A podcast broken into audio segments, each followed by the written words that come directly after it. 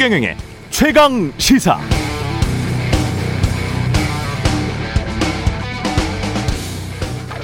네, 약 15년쯤 전일 겁니다. KBS 기자들 내부 게시판에 이런 논쟁이 있었습니다. 골프를 치는 것이 취재 보도에 도움이 되는가? 골프 치며 들은 정보로 특종한 적이 있는가? 골프 치는 선배들은 전생에 야생마였는가? 왜 그렇게 푸른 잔디밭을 좋아하는가? 웃기죠?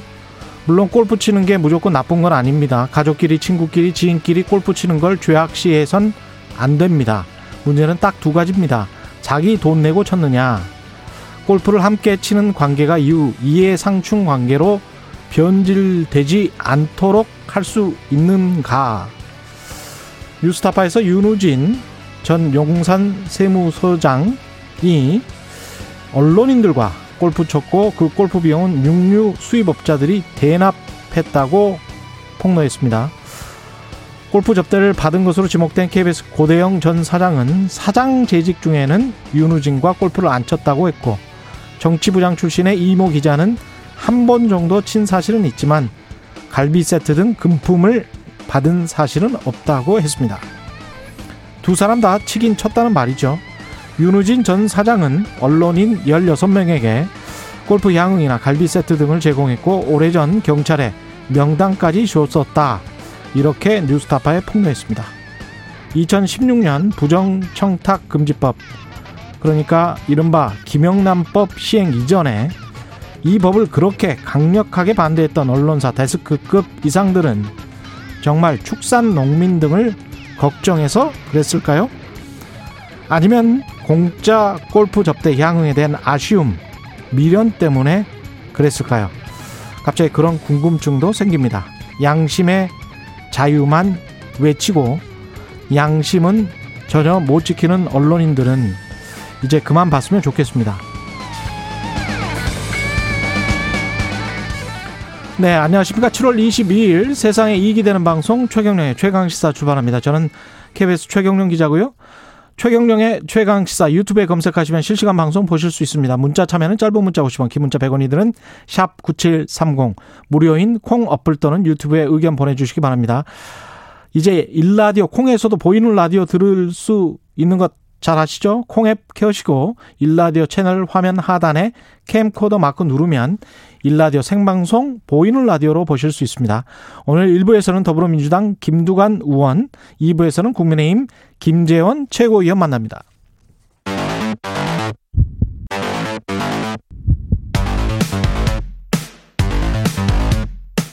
오늘 아침 가장 뜨거운 뉴스 뉴스 unboxing 자 뉴스 unboxing 시작하겠습니다. 민동기 기자 김민하 평론가 나와 있습니다. 안녕하십니까? 안녕하세요. 예, 김경수 경남지사 댓글 조작 공모로 징역 2년이 대법원에서 확정이 됐습니다.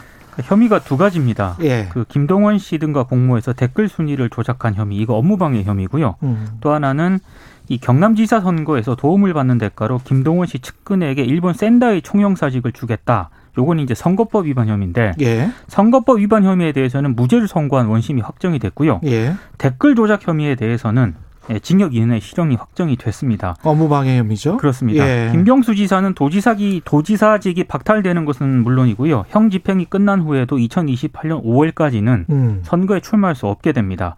그리고 경남도는 내년 6월 지방선거로 새 지사가 취임할 때까지 대행 체제로 운영이 됩니다.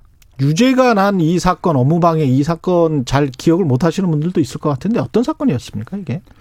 이게 이제 네이버 댓글에 음. 이른바 이제 여러 가지 의견을 가진 사람들이 각자 의견을 막 올리지 않습니까? 그렇죠. 근데 그 중에 이제 추천을 많이 받은 댓글이 이제 위에 노출이 되는 그런 시스템인데 그래 추천 순위 제일 위에 노출되죠. 그렇죠. 예. 그이 추천 수를 많이 이제 음. 부풀리기 위해서 처음에 이제 사람들이 가서 이렇게 뭐 이렇게 추천수를 막 누르는 방식으로 드루킹이 주도하는 모임에서 그런 일을 했지만 나중에는 이 이른바 이 그들이 붙인 이름 킹크랩이라는 프로그램을 활용해서 자동 프로그램. 그렇죠. 불법적으로 이렇게 추천수를 조작을 해서 이 당시에 문재인 후보에게 유리한 어떤 댓글이나 이런 것들이 위에 올라가도록 아. 이렇게 조작을 했다라는 얘기고요. 예, 프로그램을 가동시키면 자동으로 클릭이 돼서 찬성 수가 높아지는 거죠. 그렇죠. 예, 예. 그래서 굉장히 핫한 기사를 딱 누르면 음. 핫한 어떤 논쟁적인 기사를 누르면 그 기사 하단에 보면은 뭐 당시 문재인 후보에게 유리하게 작용할 수 있을 만한 그러한 의견이 상단에 노출되는 음. 이러한 효과를 기획을 하고 실행을 한 거죠. 김경수 지사는 여기에서 무슨 역할을 했다는 거죠? 이 김경수 지사는 예. 이 모임이 뭐 경공 모 경제 공진화 모임인가 이런 이름의 이제 모임이었는데 예. 이, 다- 이 사람들하고 교류를 하면서 음. 이러한 이제 뭐 여러 가지 이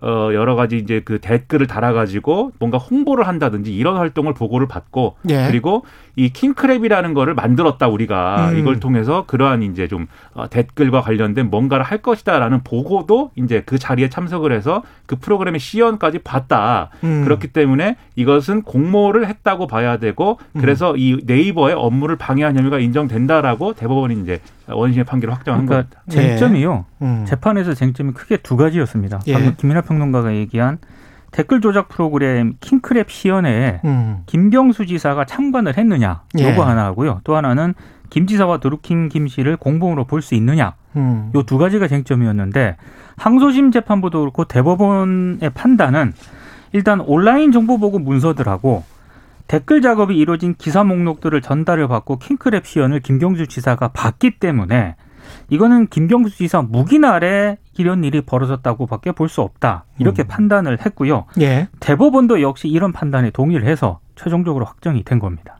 뭐 대법원이 판단을 했으면 그거는 뭐 인정할 수밖에 없을 것 같은데 각 당과 대선 주자들 입장은 어떻습니까? 일단 뭐 민주당 같은 경우에는 안타깝지만 그럼에도 대법원 판결을 존중한다라는 입장을 밝혔고요. 예. 청와대는 별도 입장을 내놓지 않았습니다. 근데 지금 음. 여권의 대선 주자들은 입장이 좀 다양한데 이재명 지사 같은 경우에는 예상하지 못한 결과다라고 안타까움을 표시를 했고요. 음. 이낙연 전 대표는 2017년 대선은 누가 봐도 문재인 후보 승리가 예견됐던 선거인데 이 문재인 캠프가 불법적인 방식으로 이런 동원해야 될 이유가 전혀 의지도 없었던 선거였다라고 좀 불만을 나타냈고요. 정세균 전 총리 같은 경우에는 드루킹의 일방적인 주장만으로 유죄를 판단하는 것은 증거 우선주의 법원 측에 위배가 된다라고 또 비판을 했고 김두관 의원 같은 경우에는 어제 직접 경남도청을 방문을 했거든요. 예. 김경수의 빈자리를 이어받겠다 이런 입장을 밝혔습니다.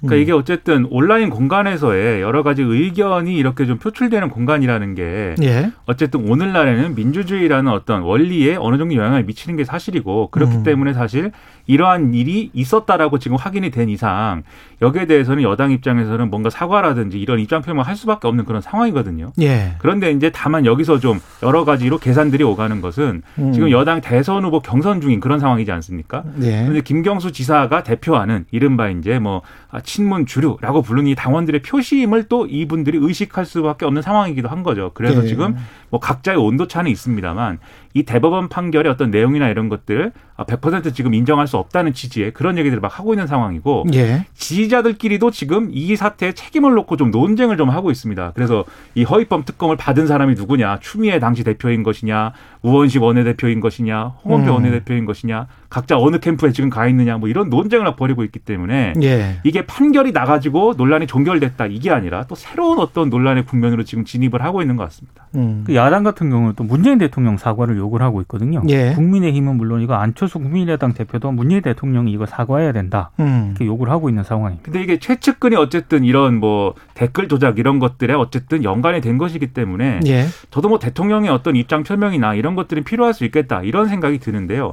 다만 이제 이 야권의 대권 주자들이 입장 표명한 것 중에 윤석열 전 총장의 입장은 사실 우리가 주목해서 봐야 될 필요가 있는데 이전에 이제 국정원 댓글 사건이라는 게 있지 않았습니까? 이 네. 전 보수 정권에서 음. 그때보다도 더 많은 어떤 이 어떤 숫자의 여론 조작이 이번에 일어난 것이고 그래서 어 그때보다도 더 심각한 사건이다 이게 그래서 정통성의 하자가 그렇죠. 발생했다라고. 음. 이 정권의 정통성의 하자가 발생한 것이다 이렇게 주장을 했는데 사실 국정원 요원들이 댓글 조작을 한다든지 특정 커뮤니티에 가가지고 이렇게 여론을 주- 뭔가 이렇게 어, 손보려고 하고 이런 행위하고 어떤 후보를 지지하는 사람들이 어, 어떤 불법적인 바- 방식을 동원해 가지고 뭐 댓글을 조작한 거하고는 큰 어떤 차이가 있는 사건이죠. 근데 이 사건을 굳이 병렬적으로 두 개를 같이 놓고 같은 어떤 사건이다라고 얘기하면서 이 근데 양적으로 봤을 때 이번 정권의 이제 좀 우호적인 사건이기 때문에 이게 더 큰 문제다라고 지적을 한 것은 제가 볼 때는 보수 정치에 대한 어떤 메시지다. 보수적 유권자들에 대한 메시지다. 이렇게 볼 수밖에 없는 그런 내용이기 때문에 상당히 여러모로 좀 의아한 부분이 있습니다. 그래서 홍준표 의원 같은 경우에는 아니 그 윤 전 총장 그 드루킹 사건 그거 본인이 좀 수사 미진하게 해놓고선 왜 지금 이런 식으로 비판을 하냐 또 이런 취지로 얘기를 하기도 했습니다. 정부 여당이 뭐 정치적으로 도덕적으로 타격이 클 수밖에 없는 거는 당연한 것 같고요. 저는 그런 생각이 드네요. 그 미디어를 공부를 한 사람으로서는 여론을 조작할 수 있다는 생각 자체가 좀 잘못이 된 거고요. 첫 번째는 그리고 정부 여당에서 지금 언론 개혁을 이야기를 하고 있잖아요. 그러면 그 명분 자체가 이제 사라지게 되는 거예요. 이거는 어 도덕적으로 좀 정부 여당 청와대가 다시 한번 생각을 해봐야 된다고 보고요. 그 관련해서 이런 그 미래 우리가 좀 선진국 하는 거는 좀 배울 필요가 있습니다. 그래서 언론사에 직접 주로 언론사에 직접 가서 그러면 KBS의 기사를 보면서 거기에 댓글을 달 때는 익명보다는 실명으로 하는 선진국의 방식이 왜 그렇게 실명으로 하는지에 관해서 지금 곰곰이 생각을 해봐야 될 것 같고 그다음에 추천수 위주로 하는 게 얼마나 위험하기 때문에 뉴욕 타임즈 같은 경우는 바로 옆에다가 editor's pick이라고 해가지고 편집국의 편집국장이 추천하는 댓글 굉장히 정교한 댓글이고 반론도 있고 논리도 있고 내용도 많은 댓글이거든요. 그런 댓글을 제일 상단에 같이 배치를 해놨어요. 그러니까 독자들이 추천하는 댓글과 편집국이 추천하는 댓글. 이게 지금 언론 여론을 어 뭐랄까요 선순환시키는 그런 구조라고 생각을 하기 때문에 이런 것들은 좀 잘 반성을 해봐야 된다고 저는 생각합니다. 예, 뉴욕 타임즈가 나왔습니다. 네, 외신 더 이상 네이버는 근데 기존의 그런 방식을 이제는 취하지 않고 예. 정치 기사에는 아예 댓글을 그냥 노출은 안 시, 아예 그냥 다 안 시키는 걸로. 그래서 음. 뭘 눌러야 이제 정치 기사 댓글이 나오는 예. 그들만의 리그로 만들어 버려 가지고 예. 네, 뭐 이, 시간이 5분밖에 안 남았습니다. 아, 빨리? 갑시다. 뉴욕타임스 이- 얘기 많이 해야 되는데. 예, 이재용 삼성전자 부회장 광복절에 가석방 될 수도 이- 있는가 봅니다. 일단 심사 예. 대상자 명단에 오른 것으로 확인이 됐습니다. 음. 언론들이 보도를 하고 있고요. 예. 서울구치소가 강- 광복절 가석방 대상자 명단을 법무부에 보고를 했는데 이재용 부회장이 포함됐다 언론들이 이렇게 보도를 하고 있는데요. 아무래도 좀 사면론에 대해서 좀 시민사회 쪽에서 강하게 반발을 하지 않았습니까? 예. 그러니까 여권에서 가석방 쪽으로 방향을 좀 튼 것 같습니다. 왜냐하면 가석방 같은 경우에는 법무부 심사를 통해서 연간 한 10번 정도 이상 이루어지는 것이기 때문에 대통령 권한인 사면보다는 정치적 부담이 적거든요. 예. 그래서 사면 쪽으로 일단 방향을 튼 건데 여기에 대해서도 어좀 시민단체는 좀 비판을 하고 있는 그런 상황입니다.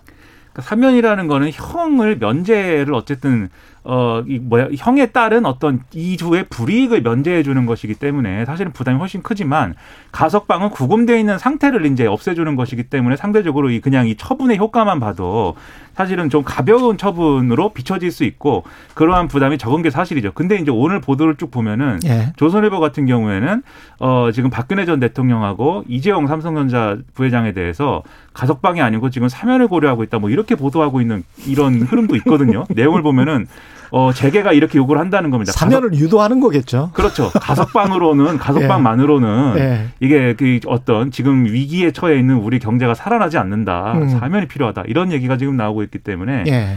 이게 뭐 서로 어떻게 작용할지 모르겠습니다. 우리가 사면 얘기도 있었지만 그래도 가석방 한 거야. 이렇게 되는 것인지 아니면 이런 주장도 있으니 가석방보다는 사면이 옳다고 생각했어. 이렇게 결론이 나는 것인지 아니면 언론 보도는 다 그 쓸데없는 얘기였고 가석방도 사면도 안 해줘. 뭐 이렇게 결론이 나는 것인지 음. 굉장히 기대 가 됩니다. 근데 조선일보에 등장한 청와대 관계자하고 정부 고위 관계자가 누군지는 궁금하더라고요. 예. 제가 오늘 언론들을 쭉 봤는데 음. 대부분 이재용 부회장이 가석방 쪽으로 가석방 거의 쪽이죠. 다 예. 보도를 했거든요. 음. 근데 조선일보만 툭 튀었는데 음. 익명의 관계자가 두 명 등장합니다. 청와대 관계자하고 정부 고위 관계자.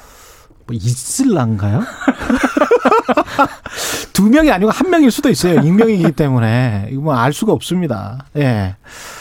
코로나 19 확진자 최대 확진자 나왔는데 이거는 짧게 숫자만 이야기하고 또 다음 이야기 넘어가죠. 예. 이게 일단 20일 0시 기준으로 했을 때요. 예. 청해부대 34진 장병 270명까지 반영을 하기 때문에 일단 1,800명 정도가 되지 않을까 이렇게 조심스럽게 전망이 되고 있고요. 더 우려가 되는 거는 지역 확산세입니다. 지금 비수도권 지역 발생 확진 확진자가 551명에 달했거든요. 예. 이게 역대 최대이기 때문에 조금 걱정이 되는 측면이 있습니다. 그러니까 수도권 확진세는 조금 완화되는 측면이 늘어나고는 있지만 완화되는 측면이 있고 비수도권은 지금 수도권에서의 풍선 효과하고 비수도권은 델타 변이가 지금 또 유행을 주도하고 있어서 예. 늘어나고 있는 국면이어서 우려가 많이 됩니다. 송영길 대 이준석 SBS에서 SBS 주최로 TV 토론 했는데 두 양당 대표가 예. 뭐 많은 이야기가 오고 갔습니다. 많은 얘기가 오고 갔는데 제가 좀 주목한 포인트는요. 예. 이준석 국민의힘 대표가 윤석열 전 총장을 좀 비판한 그런 부분입니다. 음. 박근혜 전 대통령 수사에 대해서 마음속으로 송구한 부분도 없지 않다. 윤 전 총장이 이렇게 얘기를 했거든요. 여기에 대해서 이준석 대표가 아, 그 탄핵 강에, 강에 빠지지 마오. 제발 그랬으면 하는 생각이었는데 다시 그 강으로 들어가는 취지의 발언이 나왔다. 음. 이렇게 비판을 했습니다. 그러니까 제가 봤을 때 이 그 이기 이 윤 전 총장의 발언은 국민의힘에서도 오른쪽으로 가는 그런 발언인데 그런 네. 부분에 대해서 아무래도 이 보수 민심에 호소하려는 듯한 그런 자세에 대해서 이준석 대표가 정치적으로 마이너스가 될 수 있다라고 비판을 했는데 이 부분이 좀 제가 봤을 때 인상적이었습니다. 그리고 이준석 대표 이 다음에 이제 기자들하고 만나서도 윤석열 전 총장한테 자신이 한 일들에 대해서 자신감을 좀 가지라 이렇게 얘기를 했습니다. 왜냐 왜냐하면 계속 굉장히 신경을 쓰는 것 같아요 윤석열 전 예. 총장이 자기 체인이 박근혜 전 대통령을 어쨌든 예. 감옥에 감옥에 들어가게 했고 뭐라고 송, 송구하다 그랬습니까? 그러니까 정확하게요. 예. 마음속으로 송구한 부분도 없지 않다 이렇게 얘기를 했습니다. 그러니까 이게 박근혜 아니 전 이것도 대법원에 다 판결 난 건데 무슨 그렇죠. 예. 박근혜 전 대통령을 감옥에 가게 만들었다라는 것에 대해서 첫 번째 그리고 아. 두 번째로 앞서 이제 김경수 지사 판결에 대해서도 얘기 말씀드렸는데 국정원 댓글 사건 수사에서 들이받아 가지고 보수 정권에 상당한 어쨌든 위기를 조성한 거지 않습니까? 음. 그러니까 자신이 과거에 했던 이런 일들이 있는데 지금 보수 정권의 아니, 보수 정치의 어떤 후보로 나서는 거에 대한 음. 상당한 정치적 부담감을 가지고 있는 것 같아요. 그래서 계속 이렇게 뭔가 이 지금의 어떤 국민의힘에서도 우측에 쏠려 있는 행보를 그래서 하고 있다라고 이준석 대표가 지금 해석을 하고 있는 건데 음. 그렇게 보면은 국민의힘에서도 손해인 게 뭐냐면 윤석열 전 총장이 중도와 내, 내지는 뭐 이른바 탈진보 뭐 이렇게 불리는 그렇죠. 분들의 표심까지 모아가지고 국민의힘에 가져다 줘야 되는 지금 입장인데 음. 오히려 그걸 다 까먹고 있지 않습니까? 예. 과연 국민의힘과 윤석열 전 총장의 관계 어떻게 어떤 방식으로 유지가 되겠는가 예. 흥미진진합니다. 송영길 대 이준석 이거는 최경영의 최강 시사에서도 한번 개최할 수가 있는데 네. 꼭 두 분 나와주셨으면 좋겠습니다. 예, 계속 우리 프로 모니터링 하고 있는 거 제가 알고 있, 습니다 뭐 두 시간 통으로 하시죠. 예, 마무리 짓겠습니다. 뉴스 그래도 언박싱. 뉴스 언박싱을 해주세요 그날도. 네. 그날도 뉴스 언박싱은 가겠습니다. 네. 그럼에도 좋은- 불구하고. 네, 좋은 코너예요. 아주. 예, 뉴스 언박싱 민동기 기자, 김민아 평론가였습니다. 고맙습니다. 고맙습니다. 고맙습니다. KBS 일라디오 최경영의 최강시사 듣고 계신 지금 시각 7시 38분입니다. 오늘 하루 이슈의 중심. 당신의 아침을 책임지는 직격 인터뷰. 여러분은 지금 KBS 일라디오 최경영의 최강 시사와 함께하고 계십니다. 네, 더불어민주당 본 경선 후보 가운데 한 분이시죠. 김두관 의원. 예, 본 경선 후보들 릴레이 인터뷰 하고 있는데요. 김두관 의원 오늘은 연결돼 있습니다. 안녕하세요. 예, 반갑습니다. 김두관 후보입니다. 예. 관련해서 뭐 정책이나 이런 것들 좀 많이 여쭤봐야 되는데 어제 드루킹 사건 관련해서 이제 경, 김경수 경남도지사 대법원 실형 확정 판결이 있었지 않습니까? 그것부터 여쭤봐야 예. 될 수밖에 없을 것 같아요. 예, 예. 의원님은 무죄 판결 기원을 이제 SNS 통해서 하기도 했는데 이 뭐 대법원 판결은 어떻게 보셨습니까? 어, 재판부의 판단에 대해서 뭐 더 무엇이라고 말씀드리기는 어렵지만 예.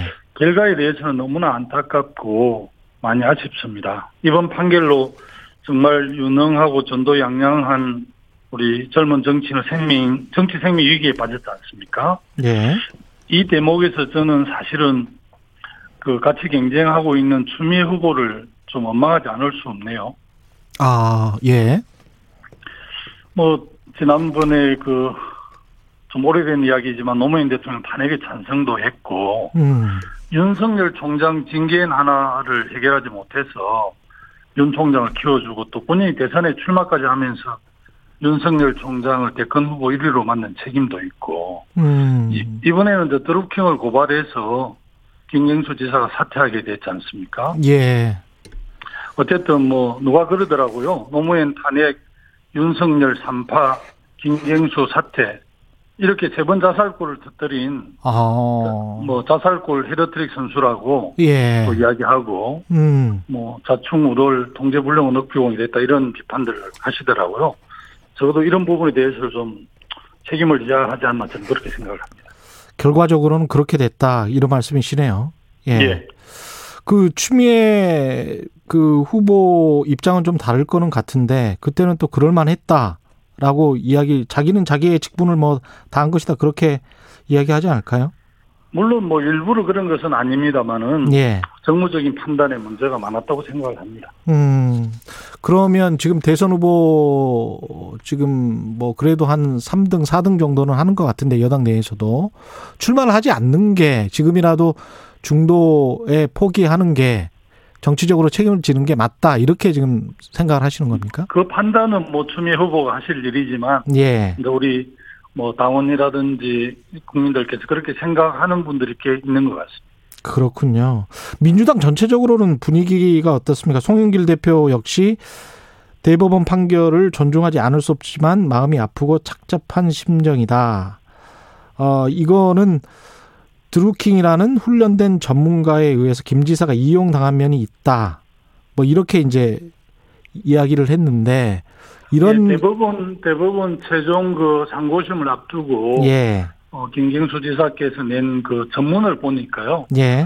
어, 정말 참 안타깝고 음. 도저히 뭐 제가 그 전문을 두 번 읽어봤는데 예. 너무나 좀 억울한 면들이 많아서 예. 아마 그런 점들을 송영길 대표께서도 잘 이해하고 그렇게 말씀하신 게 아닌가 싶습니다.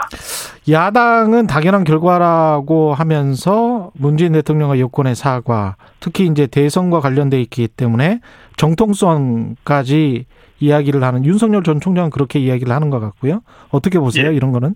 예, 어, 드루킹 사건이 대선과 관계된 사건이긴 합니다만은 예, 대통령과 직접 연관된 행위라고 보기는 어렵고요. 음. 그 전문을 봐도 그렇고 또 이 사건이 선거 결과에 큰 영향을 미쳤다고 보는 사람이 아무도 없습니다. 음, 대통령에게 책임을 씌우는 것은 저는 뭐 부당하고 부당하고 가도한 정치 공세라고 생각을 합니다. 야당은 그렇게 주장하지만 예. 이게 이 판결이 더불어민주당의 대선 경선 대선 판도에는 어떤 영향을 미칠까요? 어떻게 보십니까? 누가 유리하고 누가 불리하고 그럴 수가 있나요? 저는 그렇게 생각하지는 않고요. 예, 그 물론 이제 이 김경수 어, 지사의 재판 결과에 대해서는 어쨌든 대법원이 그렇게 어, 확정을 했기 때문에 뭐 더 이상 언급하기는 어렵습니다만은 이 직접적인 관련이 없고 또 전문을 보면 너무나 좀 억울한 상황이고 아마 이 대선이나 총선 되면 이제 선거 브로커들이 굉장히 많이 말씀을 제안을 합니다. 저도 예. 선거를 많이 해본 사람이라서 예, 어, 워낙 김경수 지사가 순수하신 분이고 착한 분이고 또 음. 뭐 이렇게 정권을 창출해야 되는 입장에서 도와준다고 하니까 선의로 음. 도와준다 하니까 그렇게 이제 잘 대해준 거죠. 이분 성정이 그렇습니다. 그러다 보니까 송영길 대표가 말한 것처럼 이제 그런 드루킹이라는 친구가 그렇게 활용한 게 아닌가 음. 저는 그렇게 이해를 합니다. 직접적으로 크게 뭐 선거에 영향을 미치지는 않을 것 같습니다. 드루킹한테 뭐 한마디로 말하면 쏘은 거죠. 예. 이후에 경선 과정에서 지금 뭐 원팀이다, 모두 친문이다 이런 말씀들은 하시는데 약간 좀 분화가 되지 않을까 그런 관측도 나오고요. 어떻게 보십니까? 어, 지난번 당 대표 선거 때부터는 아마 친문계 하나로 모이지는 않은 것 같고요. 예. 뭐 지금 뭐 전체 친문이 어디로 갈지는 저도 잘 모르겠습니다만 음. 어, 다만 뭐 비전이나 철학도 없이 갈 때처럼 강자에게 휩쓸리는 모습을 보고 좀 실망을 했습니다. 어. 뭐 힘센 사람이면 아무데나 가는 붙는 그런 친문이 무슨 의미가 있겠습니까? 저는 아무래도 그 정책과 비전 가치를 보고 우리 뭐 친문이 있다면 그렇게 선택하지 않을까 전망합니다. 힘센 사람이면 아무에게나 붙는 그런 친문이면 무슨 의미가 있겠냐 이런 말씀하셨는데 여기에서 그 아무에게나의 아무는 누굴까요? 그 제가 뭐 예. 특정해서 말씀드릴 수는 없겠습니다만 대충 예. 짐작이 좀 가지 않나요? 아 그렇군요. 예. 이, 이 판결 이후에 이낙연 전 대표로 친문 지지가 더 집중될 가능성, 이건 언론에서도 그런 식의 어떤 분석이 나오던데, 그럴 가능성이 있습니까? 그 부분은 좀 더 지켜봐야 할 것 같습니다. 더 지켜봐야 될 것 같고. 예, 아마 예. 권력을 따라가는 친문은 뭐 이낙연 후보에게 저 몰릴지 몰라도 음, 가치를 따라가는 친문은 거리를 둘 거라고 저는 보고요. 네. 또 이낙연 후보께서 지금 뭐 좀 상승세를 타시긴 하는 것 같은데요. 제가 예. 어, 총리 때 이렇게 총리를 3년 최장수 총리를 했는데 음, 그렇게 큰 성과를 낸 것 같지는 않고요. 어, 또 당 대표 할 때는 이제 180석을 저희들이 얻었는데 언론 개혁이나 검찰 개혁이 제대로 좀 그 의지가 좀 많이 부족했던 느낌이었고 예. 또올 1월 달에는 뭐 전직 대통령 사면 발언을 해서 음, 민주당 지지율을 또 다 날려버렸고 결국 보궐선거에 참패를 했지 않습니까? 예. 또뭐 그 본인께서 선거에 지면 책임지신다고 하셔서 나는 안 나온 줄 알았습니다. 안 나올 줄, 나오셨더라고요. 예, 안 나오실 줄 알았는데 나오셨다. 어, 뭐 진정한 친문들이라면 예. 험난한 길을 피하고 개혁을 예매한 음. 이낙연 후보에게 가지 않을 거라 저는 생각합니다. 아, 진정한 친문이라면 이낙연 후보에게는 가지 않을 것이다. 가치를 따라가는 친문이라면 그러면 김두관 후보에게 갈 것이다. 이렇게 생각하십니까? 예. 그 어떤 측면에서 그렇게 생각을 하신가요? 의원님이 지금 대선 경, 경선 완주 의사를 밝히셨고 단일화는 지금 염두에 두시지 않는 거잖아요. 네 그렇습니다. 그, 뭐 우리 당에 또 그 단일화라는 결선 투표가 있고요. 예. 그 여섯 명이 자기의 가치 정책 노선 비전을 가지고 치열하게 음. 어, 토론하고 경쟁해서 음. 국민들에게 참 모습을 보여주고 예. 그렇게 해서 최종적으로 10월 10일에 이제 한 분이 뽑히거나 또 음. 1위 주자가 가반을 넘지 않으면 1, 2 결선 투표가 있기 때문에 그 자체가 저는 단일화라고 생각을 합니다. 그래서 음. 여섯 분이 다 끝까지 자기의 정치를 완주를 했으면 좋겠습니다. 그렇게 해서 나중에 원팀이 되고 또 대선에 승리하면 어, 내각을 드림팀으로 그 이렇게 구성을 해서 하는 게 좋지 않겠습니까? 어제 저 김경수 지사 찾아가셨는데 그때 예. 무슨 어떤 이야기 중요한 이야기 좀 나누셨어요? 어, 재판 결과를 앞두고 마음이 얼마나 좀 힘들었겠습니까? 음. 어, 도청을 찾아서 인사를 하고 뭐 격려 말씀드린 게 전부입니다. 아, 그렇군요. 그 후보님이 지금 제3지대 대선 후보로 나설 것 같은 김동연 전 경제부총리에게 여당으로 입당해서 자신과 흑수저 연대를 이루자 이렇게 제안을 하셨단 말이죠. 예, 예. 이거는 지금 경선이 진행되고 있는데 흑수저 연대는 이게 어떤 의미일까요? 어떤 절차와 어떤 과정을 거쳐서 만약에 성사가 된다면 어떻게 될 수 있는 겁니까? 어, 김동연 전 부총리는 제가 볼 때는 이제 국민의힘과 상극이고요. 아, 절대 그렇- 그쪽으로 예. 가지 않을 거라고 저는 확신합니다. 예. 음, 가치와 철학에 맞는 데 민주당이나 저와 함께 하자고 제안한 것이고요. 예. 어, 저는 뭐 시골 종합고등학교를 나와서 또 전문대를 거쳐서 지방대에 편입해서 농민운동을 시작을 했고, 예. 김동연 전 부총리는 저 청계천 판자촌 소년가장으로 상업고등학교를 졸업하고 둘 다 흑수저 출신인데요. 예. 지금 대한민국은 흑수저가 금수저로 올라갈 수도 없고, 아. 지방 촌놈이 서울에 발을 들어놓기도 힘든 그런 세습 사이가 됐지 않습니까? 예. 흑수저는 아무리 발부등을 쳐도 평균적인 삶을 누릴 수 없다는 절망을 저는 걷어내야 된다고 생각을 하고요. 예. 그래서 흑수저 정치인 김두관하고 김동연 부총리가 저는 그게 소명이라고 생각을 하고 음. 국민의 힘으로 가지 말고 예. 연대하자고 제안한 것입니다. 근데 국민의힘은 경선이 아직 시작을 안 했고요.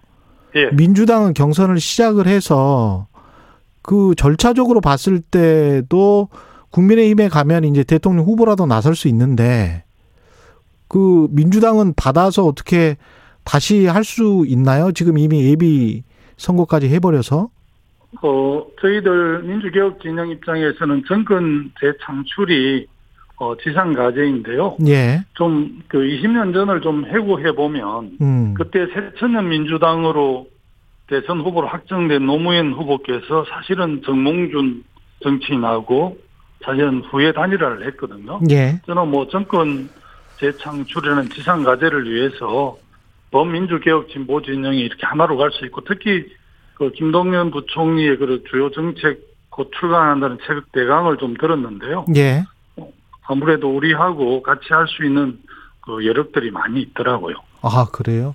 김동연 후- 뭐 후보 측이라고 하기는 아직 좀 성급한 것 같고요. 전 경제부총리하고는 어떤 교감이 있어서 지금 말씀하시는 겁니까? 이런 아, 말씀. 최근에는 교감이 없었고요. 예. 제가 이제 기획재정위원을 지금 5년째 하고 있어서 음. 부총령 때는 뭐 늘 상임위에서 보고 그렇게 했죠.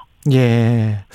후보님은 이제 특히 이제 출신이 저 군수부터 이렇게 시작해서 차근차근 올라오셨기 때문에 자치분권이랄지 균형 발전을 굉장히 강조하고 계시잖아요. 예. 이게 대통령 선거랑 어떤 연관이 있을까요? 후보의 정책이랑?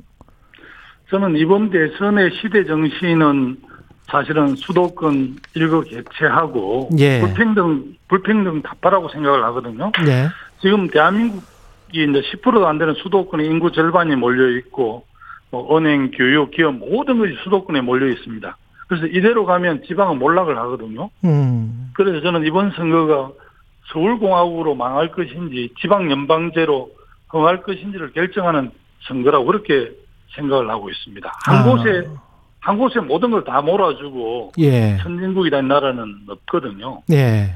그래서 선진국으로 가려면 연방제 개헌을 해야 하고요. 전국을 뭐 수도권, 충청, 호남, 부산, 울산, 경남, 대구, 경북 이렇게 다섯 개 주로 나누고 어. 제주와 강원도는 두 개 특별자치도로 만들어서 대한민국 미래를 열어가야 한다. 저는 그렇게 확신하고 있고 그 부분을 국민들이 적극적으로 좀 이렇게 설명드리고 있습니다. 연방제 개헌을 해서 서울 수도권에 과밀화돼 있는 각종 시설들을 다 분산시켜야 된다. 그런 말씀이신가요?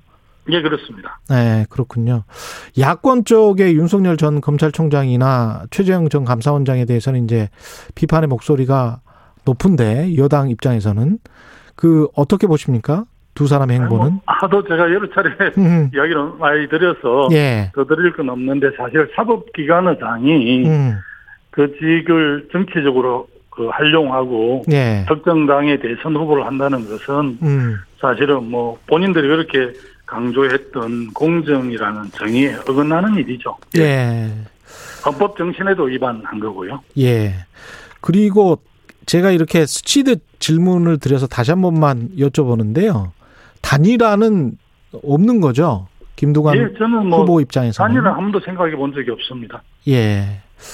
알겠습니다. 마지막으로 현안 관련해서 재난지원금 논의는 지금 당정 간에 계속 되고 있는 것 같은데 전 국민 지급과 80% 지급 사이에서 뭐가 맞고 왜 그래야 되는지 좀 설명을 해 주십시오. 어, 저는 뭐 재난지원금을 보편적으로 뭐 지원해야 한다는 주장을 했고요. 전체 예. 국민에게 주면 한 22만 원, 음. 22만 원, 3만 원을 주게 되고 예. 25만 원을 주면 80%를 주게 되는데 그 80% 경계를 잘못 규정을 하면 오히려 소득이 역진되는 측면도 있고요. 예. 저는 오타 재난지원금은 국민에게 다 이렇게 1인당 22만 원, 23만 원 정도를 지급하는 게 맞고 특히 이번 코로나로 인해서 영업 제한을 당한 소상공인 자영업자에 대해서는 특별하게 손실 보상을 완벽하게 해야 한다라고 생각을 합니다.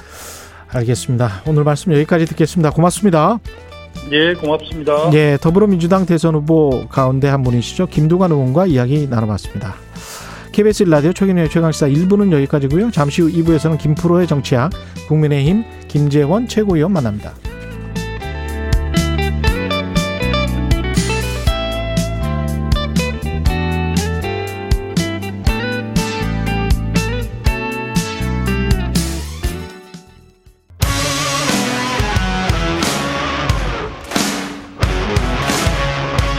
오늘 하루 이슈의 중심 최경영의 최강 시사.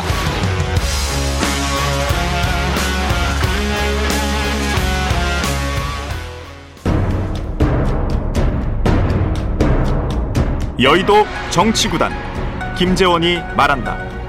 김프로의 정치학.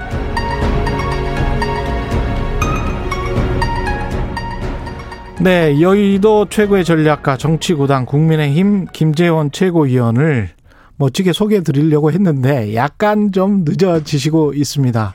예, 지금 막 들어오실 것 같은데요. 예. 소개해 드리겠습니다. 여의도 최고의 전략가 정치구단 국민의힘 김재원 최고위원과 여의도 정치 구석구석을 들여다봅니다. 월간 김프로의 정치학 김재원 국민의힘 최고위원 나오셨습니다. 안녕하십니까? 안녕하세요. 예, 예. 숨 좀 고르시고요. 예. 괜찮습니다. 예, 괜찮으세요? 네. 예. 폭, 이, 안 그러, 좀 너무 늦어지시면 폭염 사망자가 태풍 호우보다 세 배 이상 많았다는 KBS 뉴스를 좀 읽어드리려고 했어요. 지금 저 KBS 홈페이지에 좋은 뉴스들이 많이 있어서, 아, 일단은 김 최고위원에 대한 기대감을 담은 코너명입니다. 예. 여의도의 최고의 전략가 정치구단, 예, 김프로. 어떻게, 마음에 드십니까? 이 코너명은? 아니 근데 예. 너무 과분해서 월간- 아무, 아무 전략도 없는 저한테 기대만 하시는 거 아닌가? 예. 월간 김프로의 정치학 시작하겠습니다. 대선 전국부터 하나하나씩 좀 짚어가 보겠는데, 국민의힘 입장에서는 그4.7 재보궐 선거 직후만 해도 거의 정권 교체가 눈앞에 온 것처럼 이렇게 보였었거든요. 그렇게 생각한 분들이 있다면 그게 오히려 좀 너무 그 김치국부터 하수군요. 보죠. 왜냐하면 어, 우리가 이제 우리나라 항상 이제 이른바 좌우 대결 또는 보수 진보의 예. 그 대결 구도가 계속 이어왔는데 그때 이제 보수 진영이 가장 그 진보 진영과 일대일로 맞붙었던 때가 예. 2012년도 박근혜 문재인 이 양자 대결이었거든요. 예. 그때는 어 보수도 완전히 그 통합이 단결이 되었고 예. 진보 측도 완전히 하나로 예. 이제 통합해서 일대일 대결 구도가 됐었는데 예. 그때 그 박근혜 후보는 사실 그, 그 자기가 음. 할수 있는 모든 것을 다 했어요. 중도층에 좀 다가가기 위해서 경제민주화 어, 주장을 하면서 민주노총 관계자도 만났었고. 그렇죠. 그리고 예, 이제. 김정인 위원장도 그 국민행복 추진위원장으로 해서. 경제민주화 공약도 내고 예. 그리고 사실 뭐 그 아버지 박정희 대통령에 음. 대한 사과도 여러 번 하고 예. 그리고 그 군복무 단축까지 지키지도 않았지만 군복무 단축 공약까지 했어요. 노인 기초연금도 아니, 전 뭐, 국민. 전 예. 65세 이상은 다 주겠다 이렇게 네. 이야기했죠. 그리고 예. 이제 그때 대구 경북 지역은 음. 완전히 일치 단결해서 투표율 80% 이상, 득표율 80% 이상 이렇게 해서 전대 미문의 8080 운동을 해서 실제로 81% 득표를 얻었거든요. 아, 그랬군요. 예, 그렇게 해서 3% 이겼어요. 아, 그, 그 지역에서 80%가 넘었는데 전체 전체로는 전국, 전국 이제 최- 3% 이겼다. 3% 이겼어요. 득표율이. 그러니까 우리나라 보수 진영과 진보 진영으로 어, 대, 총 결집을 해서 대결을 했을 때 예. 그때는 더군다나 우리 당이 여당이었고 예. 전국의 지방자치단체장 대부분이 우리 당 소속이었고 아. 지방 의원들 그리고 예. 뭐 여당이었으니까 아무래도 뭐 언론이라든가 시민사회 단체 시민사회 분위기도 어 우리 쪽에 조금 더 우호적인 분들이 많았어요. 그나마 조금은 호의적이었을 것이다. 그렇죠. 예. 지금보다는 음. 제 이야기는 지방 권력이라든가 모든 거 그렇게 해서 우리가 총 동원할 수 있는 것이 결국 3% 이기는 거거든요. 근데 지금은 사실 지방 권력 대부분이 물론 보궐선거로 서울시장, 부산시장은 그 우리가 차지했지만 그러나 예. 어, 기초의원이라든가 기초단체장이라든가 모든 게 다 저 민주당 쪽이거든요. 예. 그리고 사실 보수는 아직도 많이 분열되어 있잖아요. 지리멸렬하거든요. 근데 이제 서울시장 재보궐선거를 다시 한번 복귀를 해보면 60대 이상의 탄탄한 이제 보수 지지층, 그 다음에 2030의 대다수가 60% 어떨 때는 뭐 70%까지 20대 남성 같은 경우는 이렇게 다 넘어갔단 말이죠. 일종의 이제 그 당시의 상황은 사실은 음. 서울시장, 부산시장 그 선거 자체가 음. 좀 분노를 일으킬 수 있는 그런 LH 음, 사태나 예. 그뿐만 아니라 원래 이 보궐선거가 그 된 배경 자체가 아, 양쪽 그렇죠. 다그 저 민주당 소속 예. 자치단체장의 성- 범죄 예, 성추행. 예. 뭐 그런 불미스러운 일로 벌어진 어그 보궐선거에 또 후보를 내고 한 음. 면도 있고 예. 그때 당시의 그 분위기가 그 이후로 계속 이어지지는 않거든요. 또 어떻게 보면 보건 사회가 이제 보건력이 생기는 것 아니겠습니까? 음. 그러니까 지금은 저는 오히려 이제 어 그때 또 기울어졌던 그 사회 전체의 분위기가 보건력이 생겨서 다시 중간쯤으로 오고 음. 어 이것이 이제 그 어, 조금 비유를 하자면 팽팽하게 그 와 있던 그 저 어떤 공이 예. 이제 다시 이제 그 물렁해지는 정도로 아. 그 보궐선거를 거치면서 바람이 좀 빠진 상태라고 봐야 되죠. 그러면 그런 맥락에서 지금 윤석열의 지지율 정체 또는 하락, 뭐 이재명 정체, 이낙연 추격, 최재형 부상 이게 그런 맥락에서 풀이가 될 수 있는 겁니까? 그래서 어떻게 우리가 봅니까? 이제 그때 예. 이후로 음. 어, 봐야 되는 것이 결국 보수 보수 진영 내지 보수 쪽의 야권 성향의 그 후보자들의 지지율 합계. 음. 근데 이제 1, 2% 얻는 후보자들은 대체로 그 그분들이 이제 본선에 나가지 못하면 흩어지고 그것이 다 합쳐지지 않거든요. 예. 특수한 어, 유- 그 후보 저 지지자들이기 때문에 음. 그러면 어, 적어도 보수 진영 쪽의 한 1, 2, 3등 또 음. 진보 진영 쪽의 여권의 1, 2, 1, 2, 3등, 3등. 등 합치면 아직도 우리가 부족해요. 아 그렇습니까? 네. 아 그런데 이제 그냥 단순히 정권 교체를 원하느냐, 정권이 현 정권이 유지되어야 되느냐 이런 음. 여론조사를 보면 아직도 어, 정권 교체를 원하는 저 응답자가 한 많죠. 50% 정도. 그렇죠. 어, 현재 그대로 유지가 되어야 된다고 응답하는 분들은 한40% 정도. 음. 그래서 정권 교체를 원하는 분이 한 10, 10% 정도가 더 많기 때문에 예. 이 점에 우리가 희망을 갖고 좀 예. 적극적으로 나가야 된다고 봐요.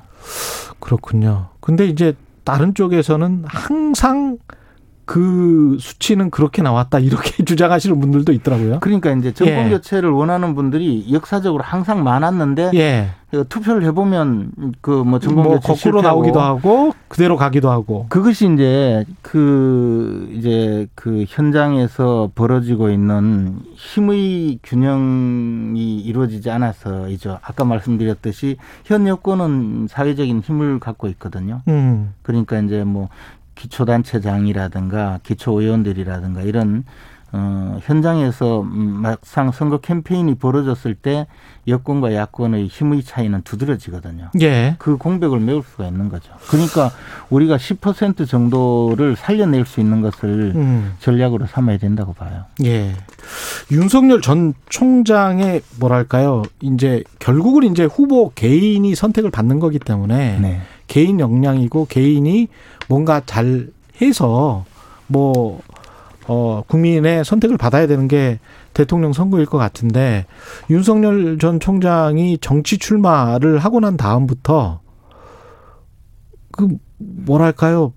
굉장히 많은 어떤 실수를 하고 있는 것 같다는 그런 생각이 많이 들고 그다음에 이제 보수 언론에서도 그런 비판들이 꽤 나오고 있습니다. 굉장히 메시지가 아, 투박하다. 정제돼 있지 않다.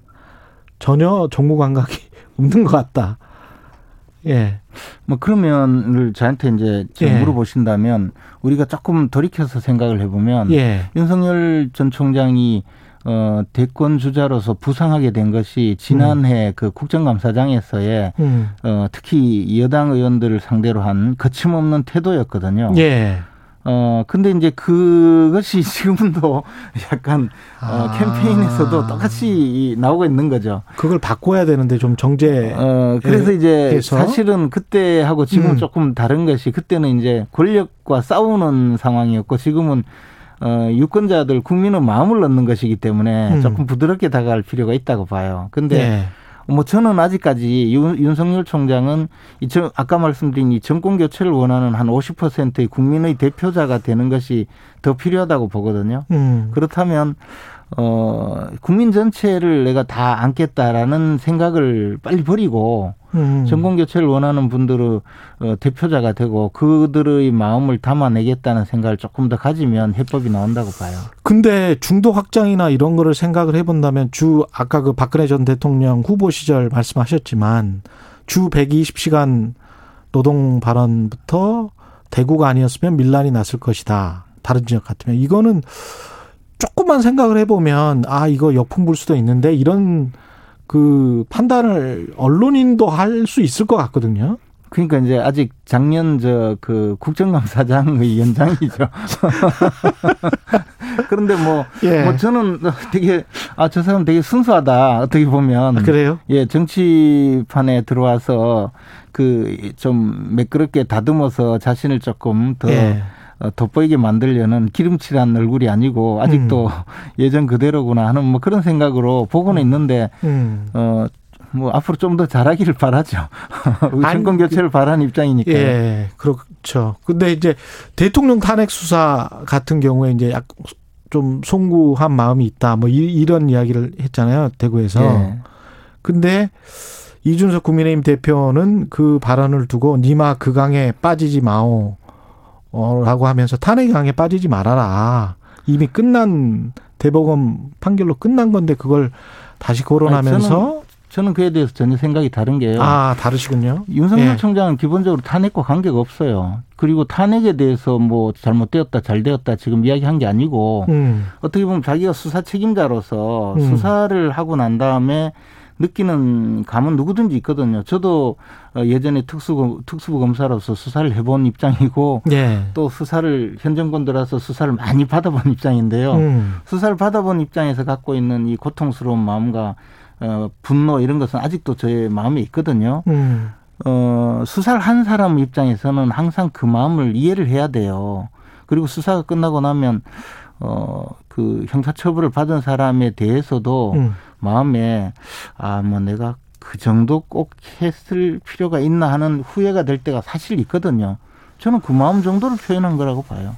사실 저도 저 탐사보도 기자를 오래 했기 때문에 그 마음은 네. 충분히 이해를 하는데요. 네. 그러면 이제 박근혜 전 대통령에게도 그런 어떤 일종의 회한 같은 거잖아요. 그게 그렇죠.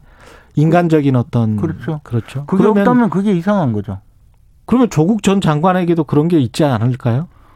어, 그건 이제 조금 더 다른 봐야? 되겠죠. 왜냐하면 이게 다른 것이 조국 예. 전 장관은 예.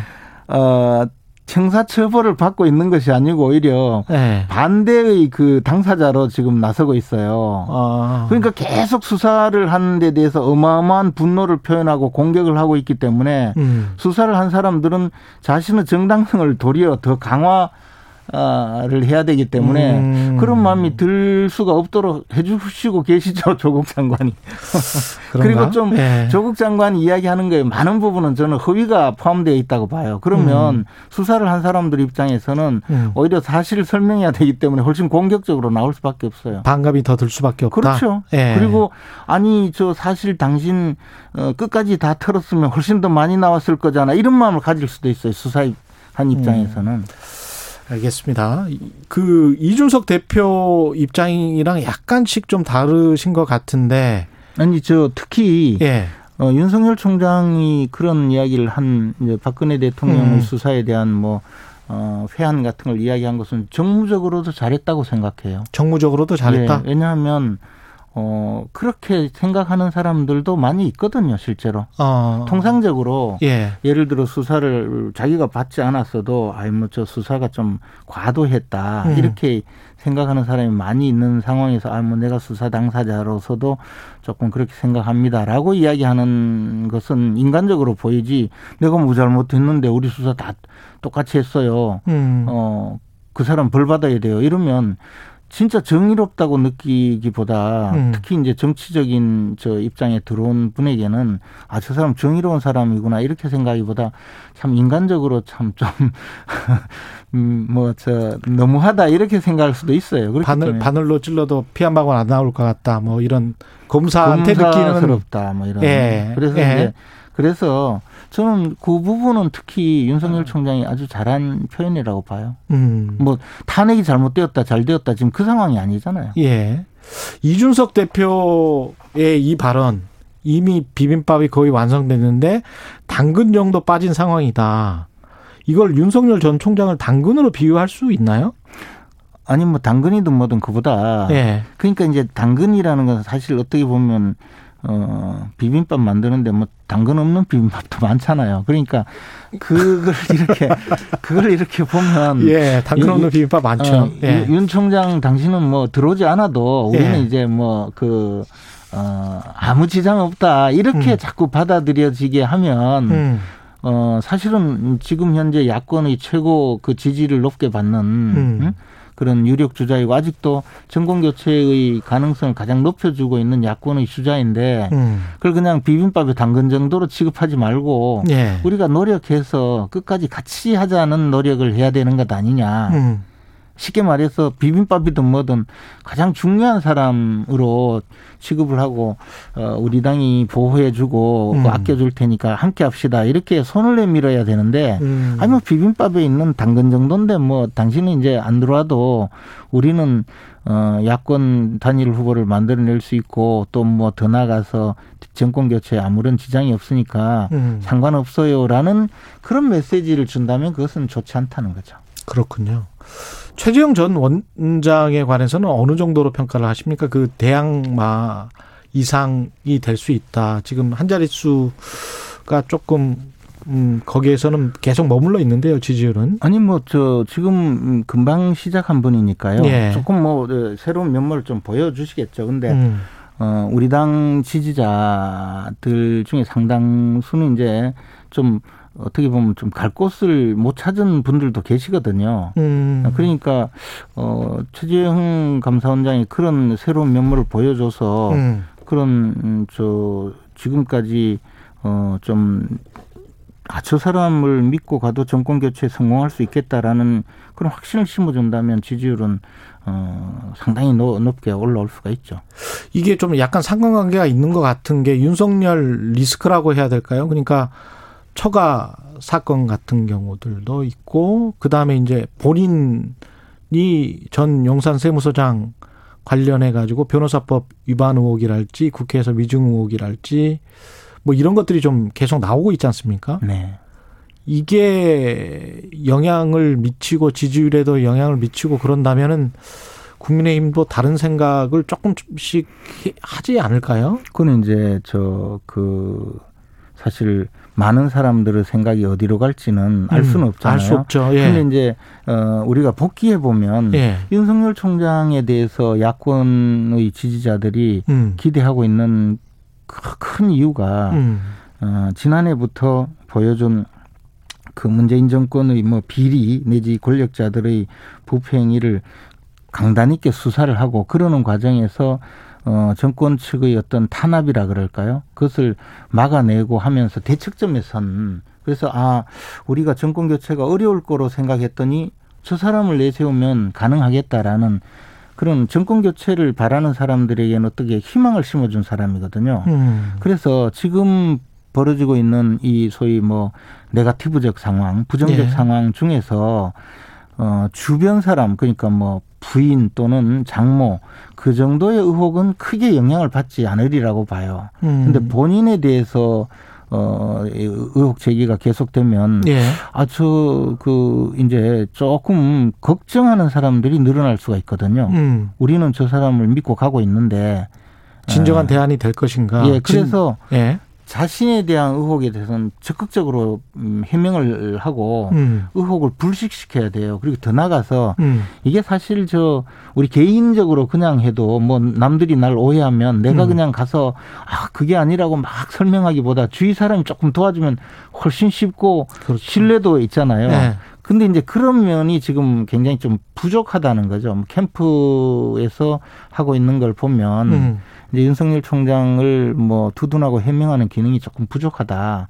나는 그래 저는 그래서 어 입당을 해서 음. 국회의원들이 좀 옆에서 도움을 주면 음. 의원들은 어 사실 굉장히 그 전문가들이거든요. 예. 어 그런 저 정치 투쟁에서 그런 분들이 좀 나서서 어, 옆에서 도움을 주면 좋겠다라는 생각을 갖고 있어요. 지금 검찰이 수사하고 있는 사건들도 좀 있는 것 같은데 한 두 가지 정도 윤석열 전 총장과 관련해서 만약에 기소를 한다면 어떻게 생각하세요? 어, 그것은 이제 내용에 따라서 다르겠죠. 어차피 음. 이제, 어, 그 문재인 정권에서 보여준 검찰에 대한 태도가, 음. 아, 특히 막 김호수 총장을 임명한다든가, 아, 또뭐 몇몇 검사들을 그 인사이동 하면서 결국 오늘날 이때까지 이제 어 가장 친정권적인 검사들을 배치를 했으니까 뭐 저런 결과가 나왔다라는 생각을 갖게 된다면 예. 아뭐저 기소 자체가 부당하다 음. 그렇게 볼 수도 있는 것이고 아니면 뭐 어우 정말 저 문제가 되겠구나라는 생각을 갖게 만든다면 조금 저 지지율이 출렁거릴 수도 있죠. 음. 저는 이제 어그 기소하는 내용이 정말 보잘것없는 내용을 음. 어, 음, 생트집을 잡고 있다 이런 느낌을 줄 가능성이 많다고 봐요. 그래서 예. 어, 검찰도 함부로 음. 그런 어, 정치 행위에 나설 필요가 없는데 또또 모르죠 뭐 어떻게 나올지. 김동연 경제부총리 전 경제부총리는 어떻게 될 것 같습니까? 어, 저는 그분을 잠시 이야기를 해본 것 외에는 음. 딱히 아는 게 없는데요. 예. 이분은 아직도 여권인지 야권인지 또는 모르잖아요. 뭐, 예. 예. 그리고 어, 자신이 무엇을 이야기하고 있는지 그저 뭐 정권 교체가 아니라 뭐 세력 교체가 필요하다 뭐 이런 이야기를 하고 있는데 그게 무슨 말인지도 모르겠고요. 음. 옆에서 이야기하는 분들은 뭐 경제 전문가라고 하는데 예. 제가 보기에 딱히 뭐 경제 공무원 출신, 경제부처 공무원 출신이죠. 그리고 뭐 그래서 왜 정치를 하는지에 대해서 조금 더 설명을 하고 정치는 결국은 진영 네. 싸움일 수밖에 없거든요. 예. 지금 그럼 자기가 어느 진영, 진영에 속하는지 누구를 대표할 것인지 과연 정권 교체를 원하는 사람들의 대변자가 될 것인지 이 음. 정권을 그대로 유지하고자 하는 분들을 대표할 것인지를 분명히 밝히고 이제는 저 뛰어들어야 되지 이렇게 계속 가다가는 아마 우리가 그 내년 3월 9일 날 투표용지를 받았을 때 김동연의 이름이 있을지 저는 의문이에요. 알겠습니다. 오늘은 여기까지 하겠습니다. 말씀 감사하고요. 예. 시간이 다 됐습니다. 예, 예. 넘었습니다. 예. 김프로의 정치학 국민의힘 김재원 최고위원이었습니다. 고맙습니다. 공정, 공익, 그리고 균형. 한 발짝 더 들어간다. 세상에 이익이 되는 방송. 최경영의 최강 시사.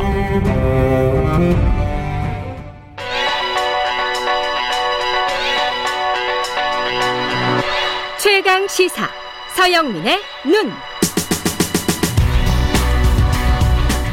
네, 서영민의 눈 시작합니다. KBS 서영민 기자 나와 있습니다. 안녕하십니까? 안녕하세요. 예, 오늘은 신간센으로 출발해서 도쿄 올림픽으로 가겠습니다. 네. 예. 세계 최초의 고속철도 언제 탄생했는지 혹시 아시나요? 아니, 이거 진짜 몰라요. 몰랐어요. 이 원고 좀 보기 전까지는. 1964년 도쿄올림픽 하기 9일 전에 9일 탄생했습니다. 전에. 네. 도쿄올림픽 축포인 겁니다. 신칸센이. 예. 우리 이런 것도 개발했는데 세계 최초니까요. 대단하네. 네. 이게 64년에 고속철도. 뭐, 네. 예. 우리는 뭐 한참 뒤에 한참 뒤에. 일본 프랑스 기술을 빌려와서 예. 네. 근데 또 도쿄올림픽이 처음이었던 게 또 있습니다. 어. 올림픽 생방송.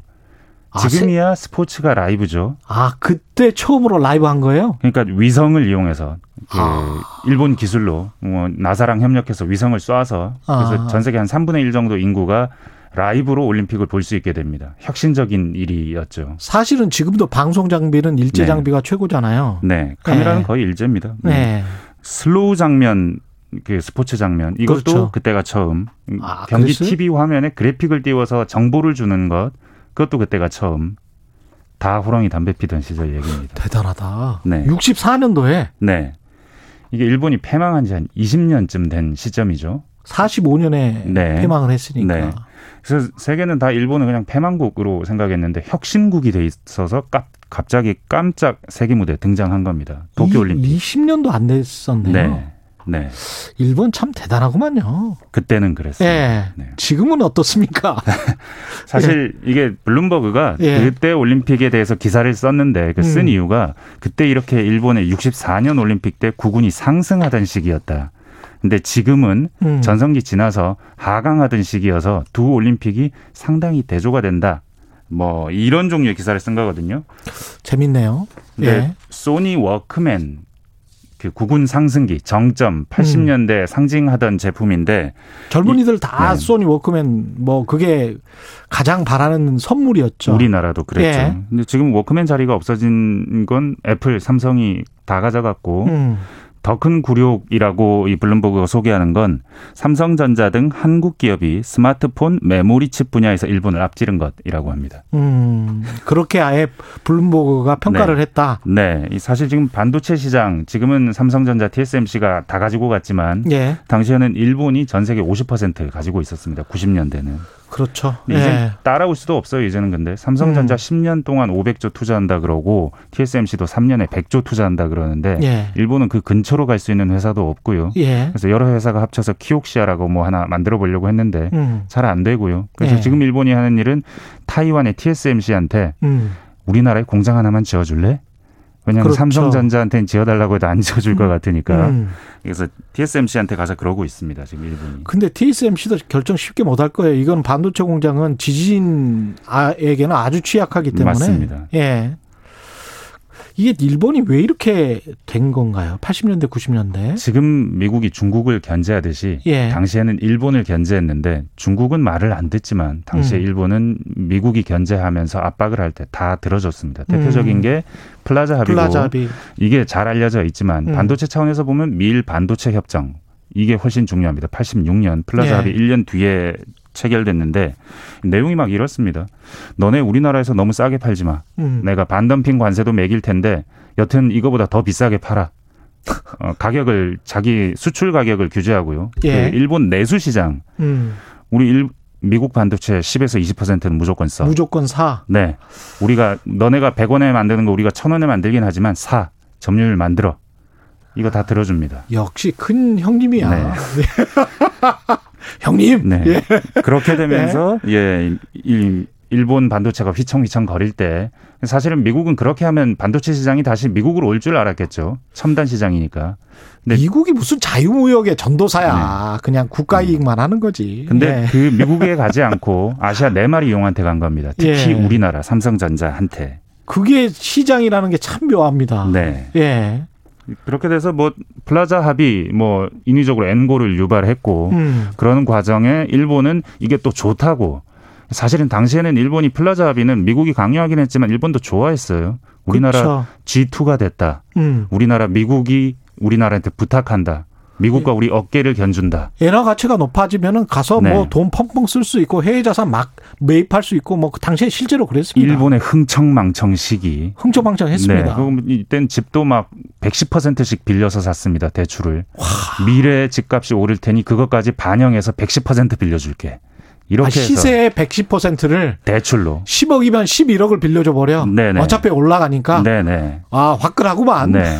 그렇게 그것도 일종의 정책 실패죠. 너무 예. 과감하게 내수 부양을 한 거죠. 그러다가 이게 집값이 너무 오르니까 그때 폴 볼커 유행할 때 음. 미국에서 막 인플레이션 파이터 한다고 네. 할 때 우리도 해볼래 하다가 금리를 올렸잖아요. 너무 많이 올렸죠. 한 갑자기. 6%까지. 예. 거품 경제가 꺼져 버립니다. 그러면서 막 노숙자들 생겨나고 네. KBS 다큐멘터리 제작하고 예 기억이 납니다. 예. 그렇게 그렇게 지금의 일본이 된 겁니다. 참 걱정스럽네요. 마지막으로 좀 정리해 주십시오. 네. 한마디로. 예. 워싱턴 포스트는 이 도쿄 올림픽 이번에 명백히 실패하는 방향으로 가고 있다 했고 이코노미스트가 더 아픈 진단을 했는데 음. 2차 대전 당시에 국민을 원하지 않는 전쟁으로 이끌었다 이런 얘기들을 나중에 계속합니다. 역사적으로 음. 국민은 원하지 않았는데 지도부가 잘못된 결정을 했다. 이번 올림픽에 똑같은 얘기를 합니다. 올림픽도 그렇다. 국민이 원하지 않는데 하고 있다. 이게 올림픽 스폰서 이익 때문이다. TV 중계회사 이익 때문이다. IOC 이익 때문이다라는 얘기를 듣는 서영민의 게 눈이었습니다. 더 무섭다.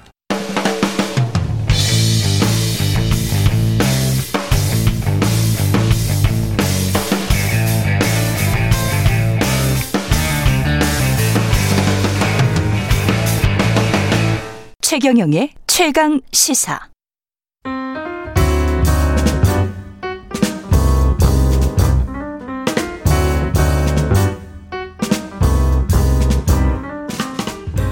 네, 더 나은 미래를 위해 오늘의 정책을 고민합니다. 김기식의 정책 이야기 식센스 김기식 더 미래 연구소 소장 나와 계십니다. 안녕하십니까? 예, 안녕하세요.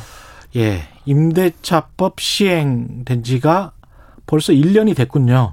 예, 예. 예, 이제 오는 31일이면 1년 되죠. 예. 딱 1년 되는군요. 네. 국민 여론은 별로 안 좋습니다만은 예. 예, 어떻게 평가하십니까? 이게 초기에 뭐 시행 초기에 네. 일종의 반발과 좀 부작용이 있었지만 지금은 음. 이제 좀 안정화되고 효과가 나타나고 있는 게 아닌가. 네. 뭐 예를 들어서 지금 뭐 어, 전세 계약 갱신율도 음. 그 이전에 57%대에서 지금 77%로 늘었고, 음. 어, 전세 세입자의 거주 기간도 3.5년에서 지금 뭐 5, 5년 이상으로 지금 늘었다고 지금 통계가 나온다는 거 아닙니까? 예. 그거는 이제 이 제도가 이제 안착되기 시작했다는 거고요. 음. 그 얘기는 사실은 과거에 먼저 시행됐던 상가임대차 보호법 입주법을 제정해서 시행했을 때도 초기에는 상가 임대료 인상에는 이런 일부 부작용이 있었지만 있었어요. 결과적으로는 네. 음. 상가 임차인들의 권리를 보호하는 데서 도움이 됐던 것처럼 그렇습니다. 모든 예. 제도는 이런 이제 제도를 조금 도입할 때는 기존의 기득권 때문에 일부 반발이 있지만 음. 어, 효과를 발휘하기 시작하고 있다고 봐야죠. 몇 년 지나야 되는데 그럼에도 네. 불구하고 이제 그 시기가 네, 네. 금리가 점차적으로 낮아지는 시기였잖아요. 네, 네, 그러면서 이제 금 그 저금리로 그 전세 대출을 할 수 있는 시기였기 때문에 네, 네, 네. 뭐 1억 빌릴 거를 3억 빌릴 수 있는 이자만 네, 네. 내면 네, 되니까 그런 의미에서도 이게 다 맞물리면서 네. 전반적으로 전세값이 올라갔다. 네, 이거는 네. 뭐 어쩔 수 없는 현실인 것 같은데요.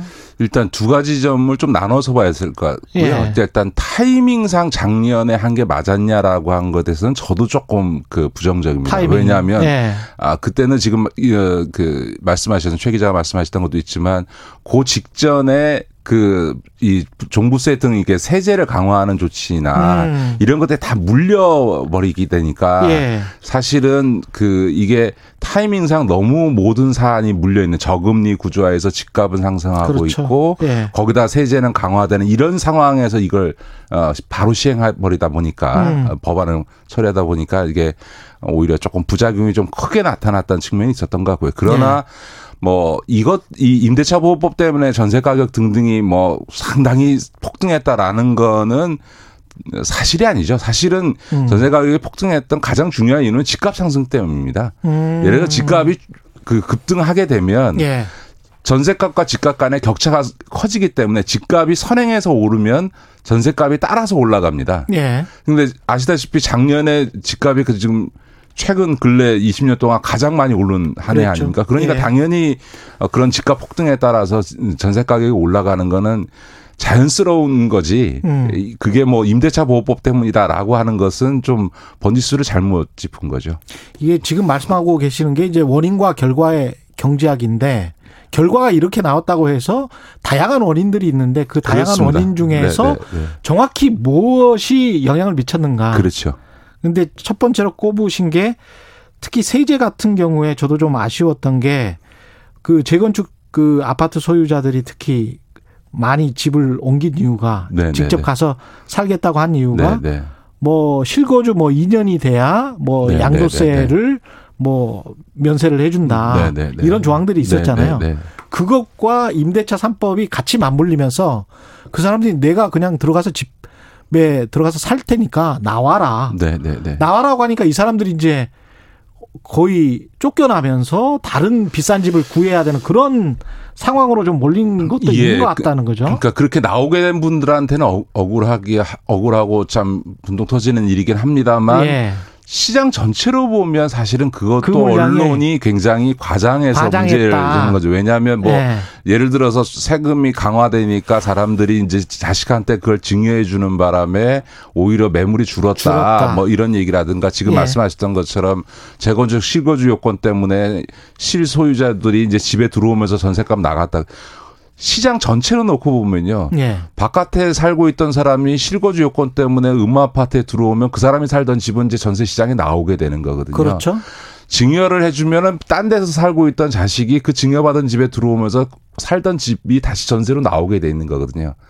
무슨 얘기냐면 시장 전체로 보면 사실은 타이밍. 어느 한 지역에서는 예를 들면 네. 전세가 갑자기 모자라지거나 혹은 전세 수요가 많아질 수 있지만 시장 음. 전체로 보면 음. 그것이 주는 어떤 전세 매물의 수요 감소 공급, 효과는 예, 수요 공급 측면에서는 큰 영향이 없는 거죠. 그것 때문에 무슨 아, 전세 가격이 올랐다라고 아. 하는 것은 경제학적으로는 틀린 얘기죠.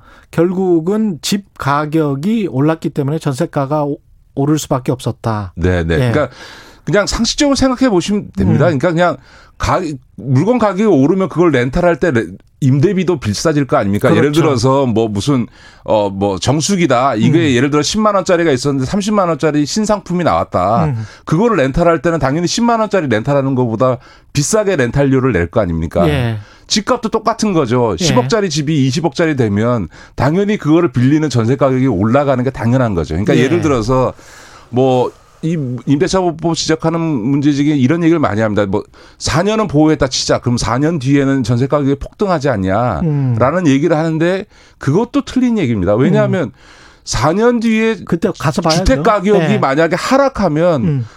집주인이 무슨 수로 전세 가격을 올립니까? 집값이 내려가면 전세 가격도 내려갈 수밖에 없는 거니까. 음. 그때 그런- 시장 상황을. 그렇죠. 그 당시에 가서 전세 가격이 상승함, 그러니까 주택 가격이 상승하면, 음. 상승하면. 따라서 그 전세 가격도 상승하는 거고 음. 4년 뒤에 임대차 보호 기간이 끝난 뒤에 만약에 부동산 가격이 그 시점에 지금은 막 오르고 있습니다만 4년 뒤에 전세 그 주택 가격이 내려가고 있으면 예. 전세 가격은 올릴 수가 없는 거죠. 오히려 집주인 입장에서는 음. 지금 있는 대로 좀 계시죠. 재계약하시죠라고 예. 나오겠죠. 그러니까 운 좋은 분들은 그 재계약을 하고 계약 경신 갱신을 해서 그래도 전세를 그렇게 올리지 않고 계속 자기 집에 자기 집처럼 살수 네네. 있었던 것이고 저처럼 운이 나쁜 경우는 쫓겨나서 집을 이사를 해야 됐던 것이고 그렇죠. 제 경우를 아까 말씀드렸던 거예요. 예, 예, 예. 예. 아니, 그러니까 그런 예. 저 우리 최 기자의 예, 억울한 예. 문제도 예. 이해를 합니다만 시장 예. 전체로 보면 시장 전체를 보면 이제 그렇게 최 기자를 미- 밀어내고 들어오신 실거주 실거주 자가 소유주 소유주가 예. 소유주가 가- 살던 집은 전세 매물로 나온 거죠. 예, 그렇게 된 겁니다. 예, 이게 집값은 그러면 어떻게 될 것 같습니까? 지금 집값이 오른 이유와 앞으로는 어떻게 될 것 같은지. 제가 하여간에 그 비트코인 외에는 저 예. 시장 전망을 시장 잘안 하는데요. 예. 이것도 그 다시 말씀드립니다만 음. 저는 내년 이후에 부동산 어, 시- 시장이 하향 안정화 국면에 들어갈 거라고 봅니다. 그러니까 예- 예를 들어서 구- 불패 신화 불- 부동산 불패 신화 얘기하는데요. 우리 구- 어, 청취자들께서도 어 이명박 정부 때요. 어 집값이 그 폭락하기 시작해가지고 그랬습니다. 예를 들어서 고양시 같은 경우는 정점 12억 찍었던 아파트가 5억까지 떨어졌고요. 음.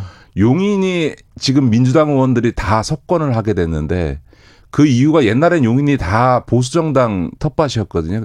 그 중요한 원인이 용인의 아파트들도 12억, 15억 하던 것들이 폭락해가지고 5억, 7억까지 떨어진 적이 있습니다. 그것 그렇죠. 때문에 네. 이명박 정부의 부동산 정책에 대한 불만으로 음. 용인이 지금 민주당의 턱밭이 된 거거든요. 예. 그런 것처럼 이 강남의 경우에는 이게 머니 게임의 투기판이기 때문에 음. 어뭐 강남 불패라고 하는 것들이 뭐 일, 일부 뭐 성립할 수 있을지 모르지만 강남 이외의 지역에 있어 부동산 가격이 예를 들어 지금을 유지하거나 더 오를 거다라고 하- 확신해서는 안 됩니다. 그러니까 저는 음.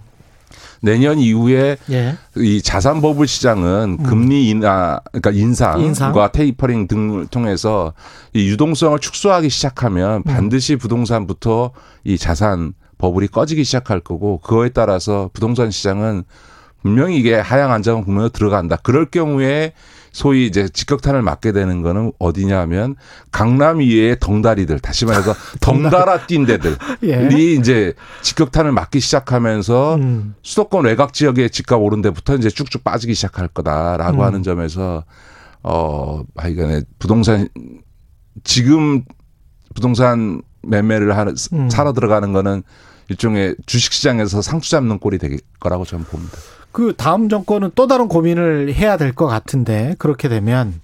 그런데 이제 이런 반론도 있습니다. 금리 인상을 해봐야 두 번 정도 0.25%씩 하면 0.5% 오르는 건데 지금 0.5% 기준금리에 1% 됐다고 과거처럼 됐다고 해서 그렇게 타격을 받을까?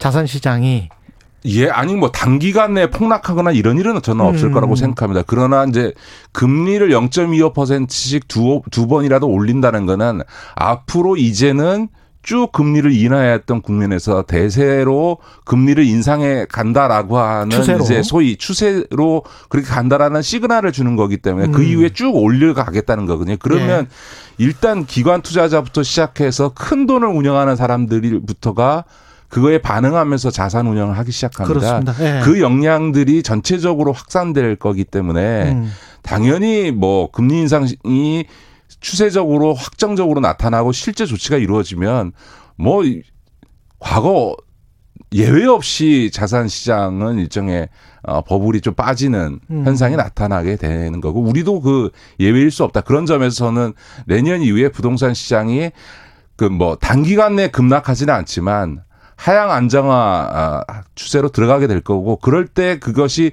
지역별로 똑 독- 똑같이 나타나는 게 아니고 아까 말씀드렸던 것처럼 강남 같은 경우에는 그냥 안정화된 수준을 유지하는 반면에 음. 비강남 지역에서 덩달아 폭등했던 지역들 특히 수도권 외곽이나 서울 음. 외곽 지역에 있는 이런 부분들에서부터 예. 쭉쭉 빠지기 시작할 가능성이 높다 이 말씀을 드리는 거죠. 쌍용차 이야기 해야 되는데 시간이 네. 한 3분 남았네요. 쌍용차 유력 인수 후보로 꼽혔던 미국 자동차 유통업체 HWAH가 파산 신청 할 네, 것으로 네, 알려졌는데 이렇게 되면은 인수 합병 못 하게 되는 거네요. 쌍용차. 예, 쌍용 자동차의 앞날은 어 굉장히 어둡습니다. 그러니까 예. 제가 전에도 말씀드렸던 것처럼 지금 우리 자동차 산업 전체가 지금 내연기관에서 전기차 수소차로 그렇죠. 넘어가고 있는 예.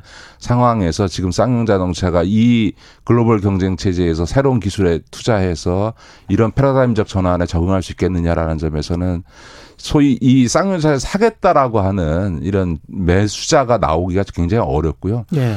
책임지고 사서 경영하겠다는 사람이 없는 상황에서는 회사가 지속될 수 없는 거겠죠. 예. 다만 한 가지 말씀드린 거는 올 연초에도 은성수 그- 금융위원장이 쌍용자동차는 산업적인 차원에서 꼭 어, 살려야 음. 된다 이러면서 산업은행에 그 쌍용자동차 인수자에 대해서 지원을 해서라도 쌍용자동차를 살려라 이런 식의 얘기를 했는데요. 예.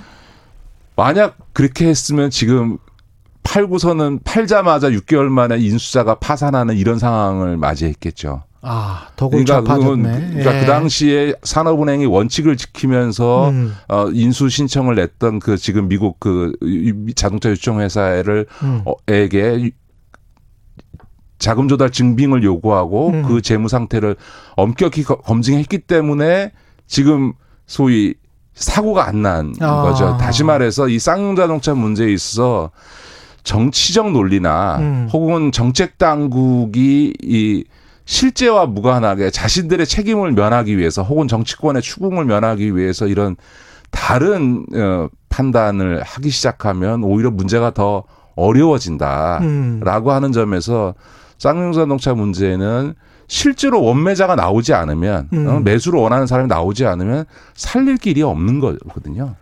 그 점은 좀 분명히 하고 예. 이걸 처리해 가야 된다 이렇게 보는 거죠. 안타까운 현실입니다. 예.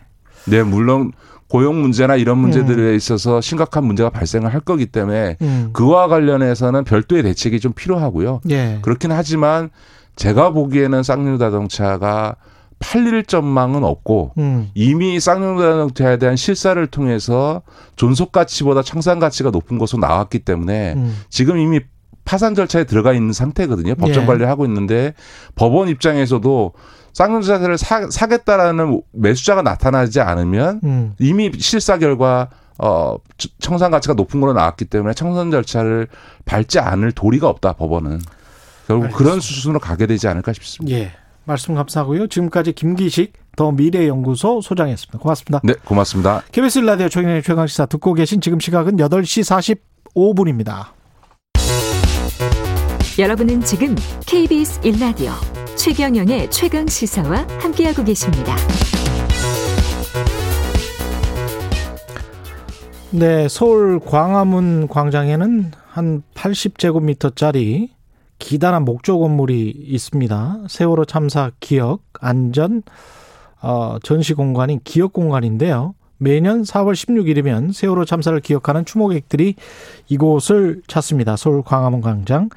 그런데 서울시가 오는 26일 이 건물을 철거하겠다고 통보했습니다. 광화문 광장 재구조와 공사 때문이라고 하는데요. 기업 공간 철수에 유족들은 반발할 수밖에 없죠. 4.16 세월호 참사 가족 협의회 유경근 집행위원장과 말씀 나누겠습니다. 안녕하십니까? 네, 안녕하세요. 철거 통보를 받으셨습니까? 지금 유족들은? 예, 지난 7월 5일 날 어, 서울시로부터 그 26일에 철거할 테니까 그 전까지 그 안에 있는 전시물들을 모두 수거해 가라고 하는 통보를 받았고요. 예. 어, 근데 저희들이 일방적인 통보라고 가장 중요하게 생각하는 부분은 예. 어, 그 26일 날 철거하겠다는 이야기보다는 음. 어, 공사 광화문 광장 공사 이후에 아, 다시 재설치가 전혀 불가하다고 하는 것 예. 어, 그것을 저희들은 어, 가장 그 문제가 있는 일방적인 통보라고 지금 여기고 있습니다. 그 논의를 그 전에 7월 5일 날에 이런 그 일종의 이제 편지 같은 게 온 거죠. 공문 같은 게. 예. 아니, 직접 만 직접, 직접 만나서, 만나서. 얘기를 들었고요. 그 아. 후에 공문도 받았습니다. 예. 그러면 그 전에 이 재설치에 관련된 논의는 없었습니까? 어, 계속 해왔습니다. 어, 광화문 그 재구조화 공사 시작 이전부터 이미 음. 예정이 되어 있었기 때문에 예. 에, 그 재구조화 공사 어, 하는 과정 중에 에, 다시 어떠한 방식과 어떠한 형태로 어, 재설치를 해서 운영을 할 것인지에 대해서 지속적으로 논의를 해 왔고요. 음. 어, 특히 이제 예, 전 박원순 시장님이 돌아가신 이후에도 어, 여러 차례 만나서 논의를 계속 어, 해왔고 의견을 전달하고 있었습니다. 오세훈 시장은 만나셨어요?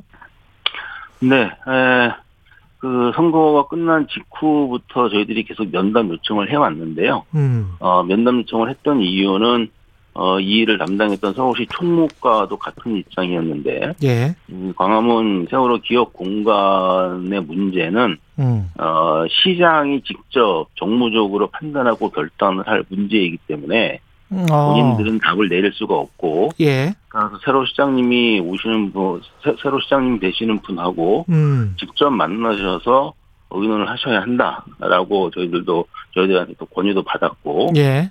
저희들도 같은 입장이었기 때문에 선거 직후부터 이제 면담 요청을 했는데 음. 에, 저는 답이 없었죠 그 동안.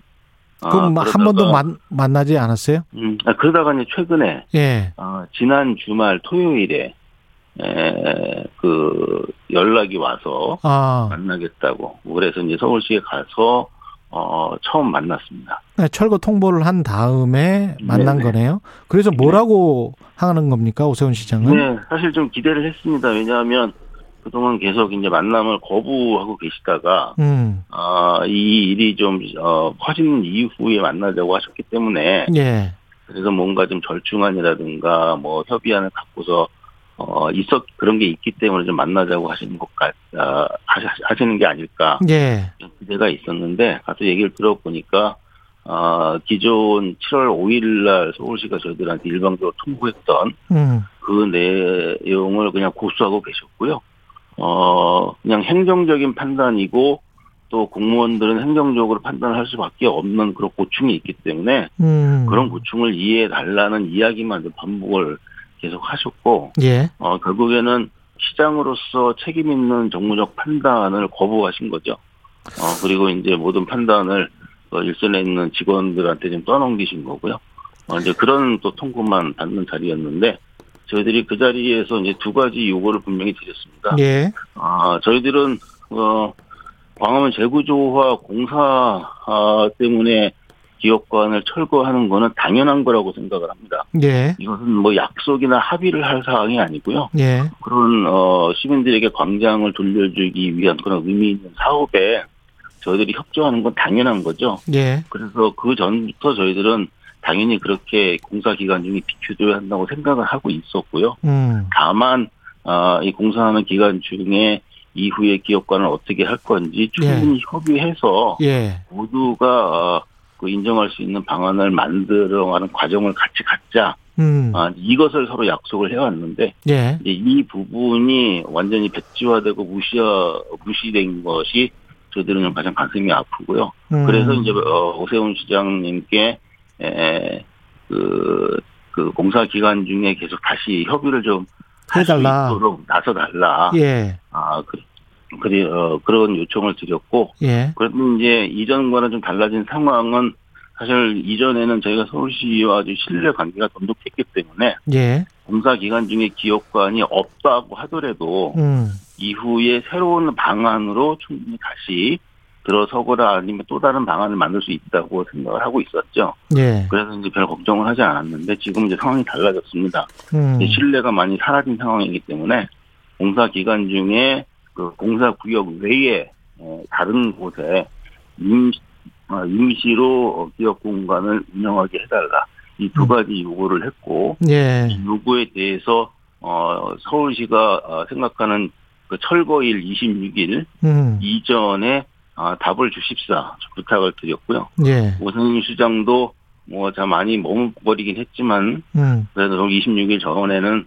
어, 어떤 식으로 답을 하겠다 음. 그렇게 약속을 한 상황이라서 음. 어, 좀 그 답을 기다리고 있는 상황입니다. 공사 구역 외라고 하면 광화문 쪽인데 광화문 광정 아닌데 공사를 하지 않는 곳 이런 것을 예. 말씀하시는 거죠? 예, 현재 이제 광화문 재구조와 공사 구역이 이제 분명히 지정이 되어 있죠. 예. 어, 그 안에는 뭐 설치를 당연히 할 수가 없고요. 없고. 공사를 해야 되니까. 예. 그래서 그 외의 지역에 임시로 예. 운영 어, 운영을 하면서 어, 공사 기간 중에 계속 어, 좋은 방안을 좀 어, 협의를 하자라고 음. 요청을 드렸고 특히 어, 좀 많은 분들이 알아주셨으면 좋겠는 게 예. 현재 이 광화문 재구조화 사업의 목적, 그러니까 목표는 어, 전체 광장을 시민들께 돌려드린다는 것이고 그렇죠. 그런 방식의 예. 하나로 광화문 광장 내에는 어떠한 시설물이나 건축물이 들어갈 수 없다.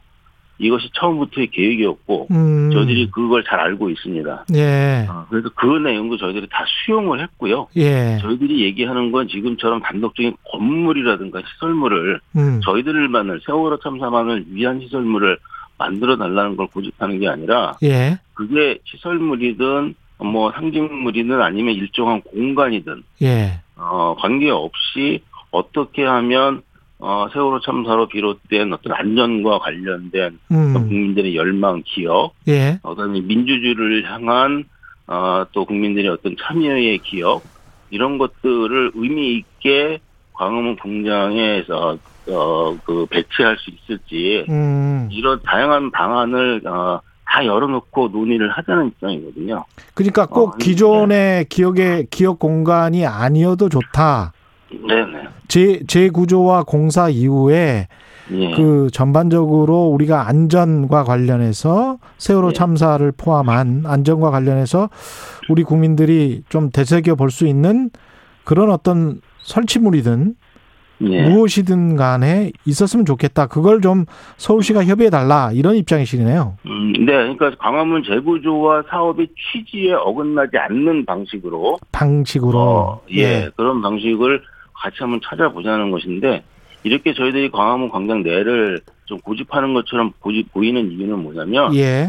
이미 이 세월호 참사 기억 공간을 중심으로 해서 이 광화문 광장은 많은 국민들에게 이 세월호 참사 이후 비롯된 어, 안전한 사회를 향한 열망 음. 그리고 그것부터 시작이 됐던 촛불혁명 민주주의 이러한 의미까지 다 포함을 해서 예. 어, 시민들이 그런 의미를 담고 있는 시민들의 공간으로 여기고 있습니다. 예. 어, 또 그런 의미가 완전히 사라진 광장은 별로 의미가 없다고 좀 생각을 많이 하고 있고요. 음. 어, 그래서 그런, 어, 지금, 음, 이 세월호 참사 기억 공간을 철거하는 것은 단지 세월호 참사만 지워버리는 것이 아니라, 음. 어, 그동안 그렇게 모였던 많은 시민들의 어떤 열망과 그런 의미들을 함께 지워버리는 것이라고 많은 분들이 판단하고 있다는 것이죠. 예. 어, 그리고 또 하나는 이전 시장님이 계실 경우에는 그런 의미를 담기 위한 그러면서도 이 재구조화 사업의 취지에 어긋나지 않는 방식의 음. 아, 이러한 그 의미 있는 공간을 배치하거나 설치하는 것에 대해서 상당히 많은 고민을 같이 해왔습니다. 음. 어, 어, 뭐, 그 중에 특히 이전 시장님이 직접 제안하신 것은, 어, 그 지하철역 광화문역으로 들어가는 광장 음. 중앙에, 예. 어, 역으로 들어가는 그 지하 공간, 해치마당이라는 곳이 있지 않습니까? 네, 있어요. 예. 예, 예. 어, 그곳은 이제 밖으로 드러나지 않는 곳이죠. 예. 어, 그 해치마당을 중심으로 해서 한 10초밖에 안 남아서. 의미, 예, 예. 의미 있는 그런 공간들을 배치하고 설치하는. 안들을 같이 논의해 왔었죠. 알겠습니다. 지금까지 4.16 세월호 참사 가족협의회 유경근 집행위원장이었습니다. 고맙습니다. 네. 7월 20일 목요일 KBS 일라드 최경영의 최강시사 오늘은 여기까지입니다. 내일 다시 돌아오겠습니다. 고맙습니다.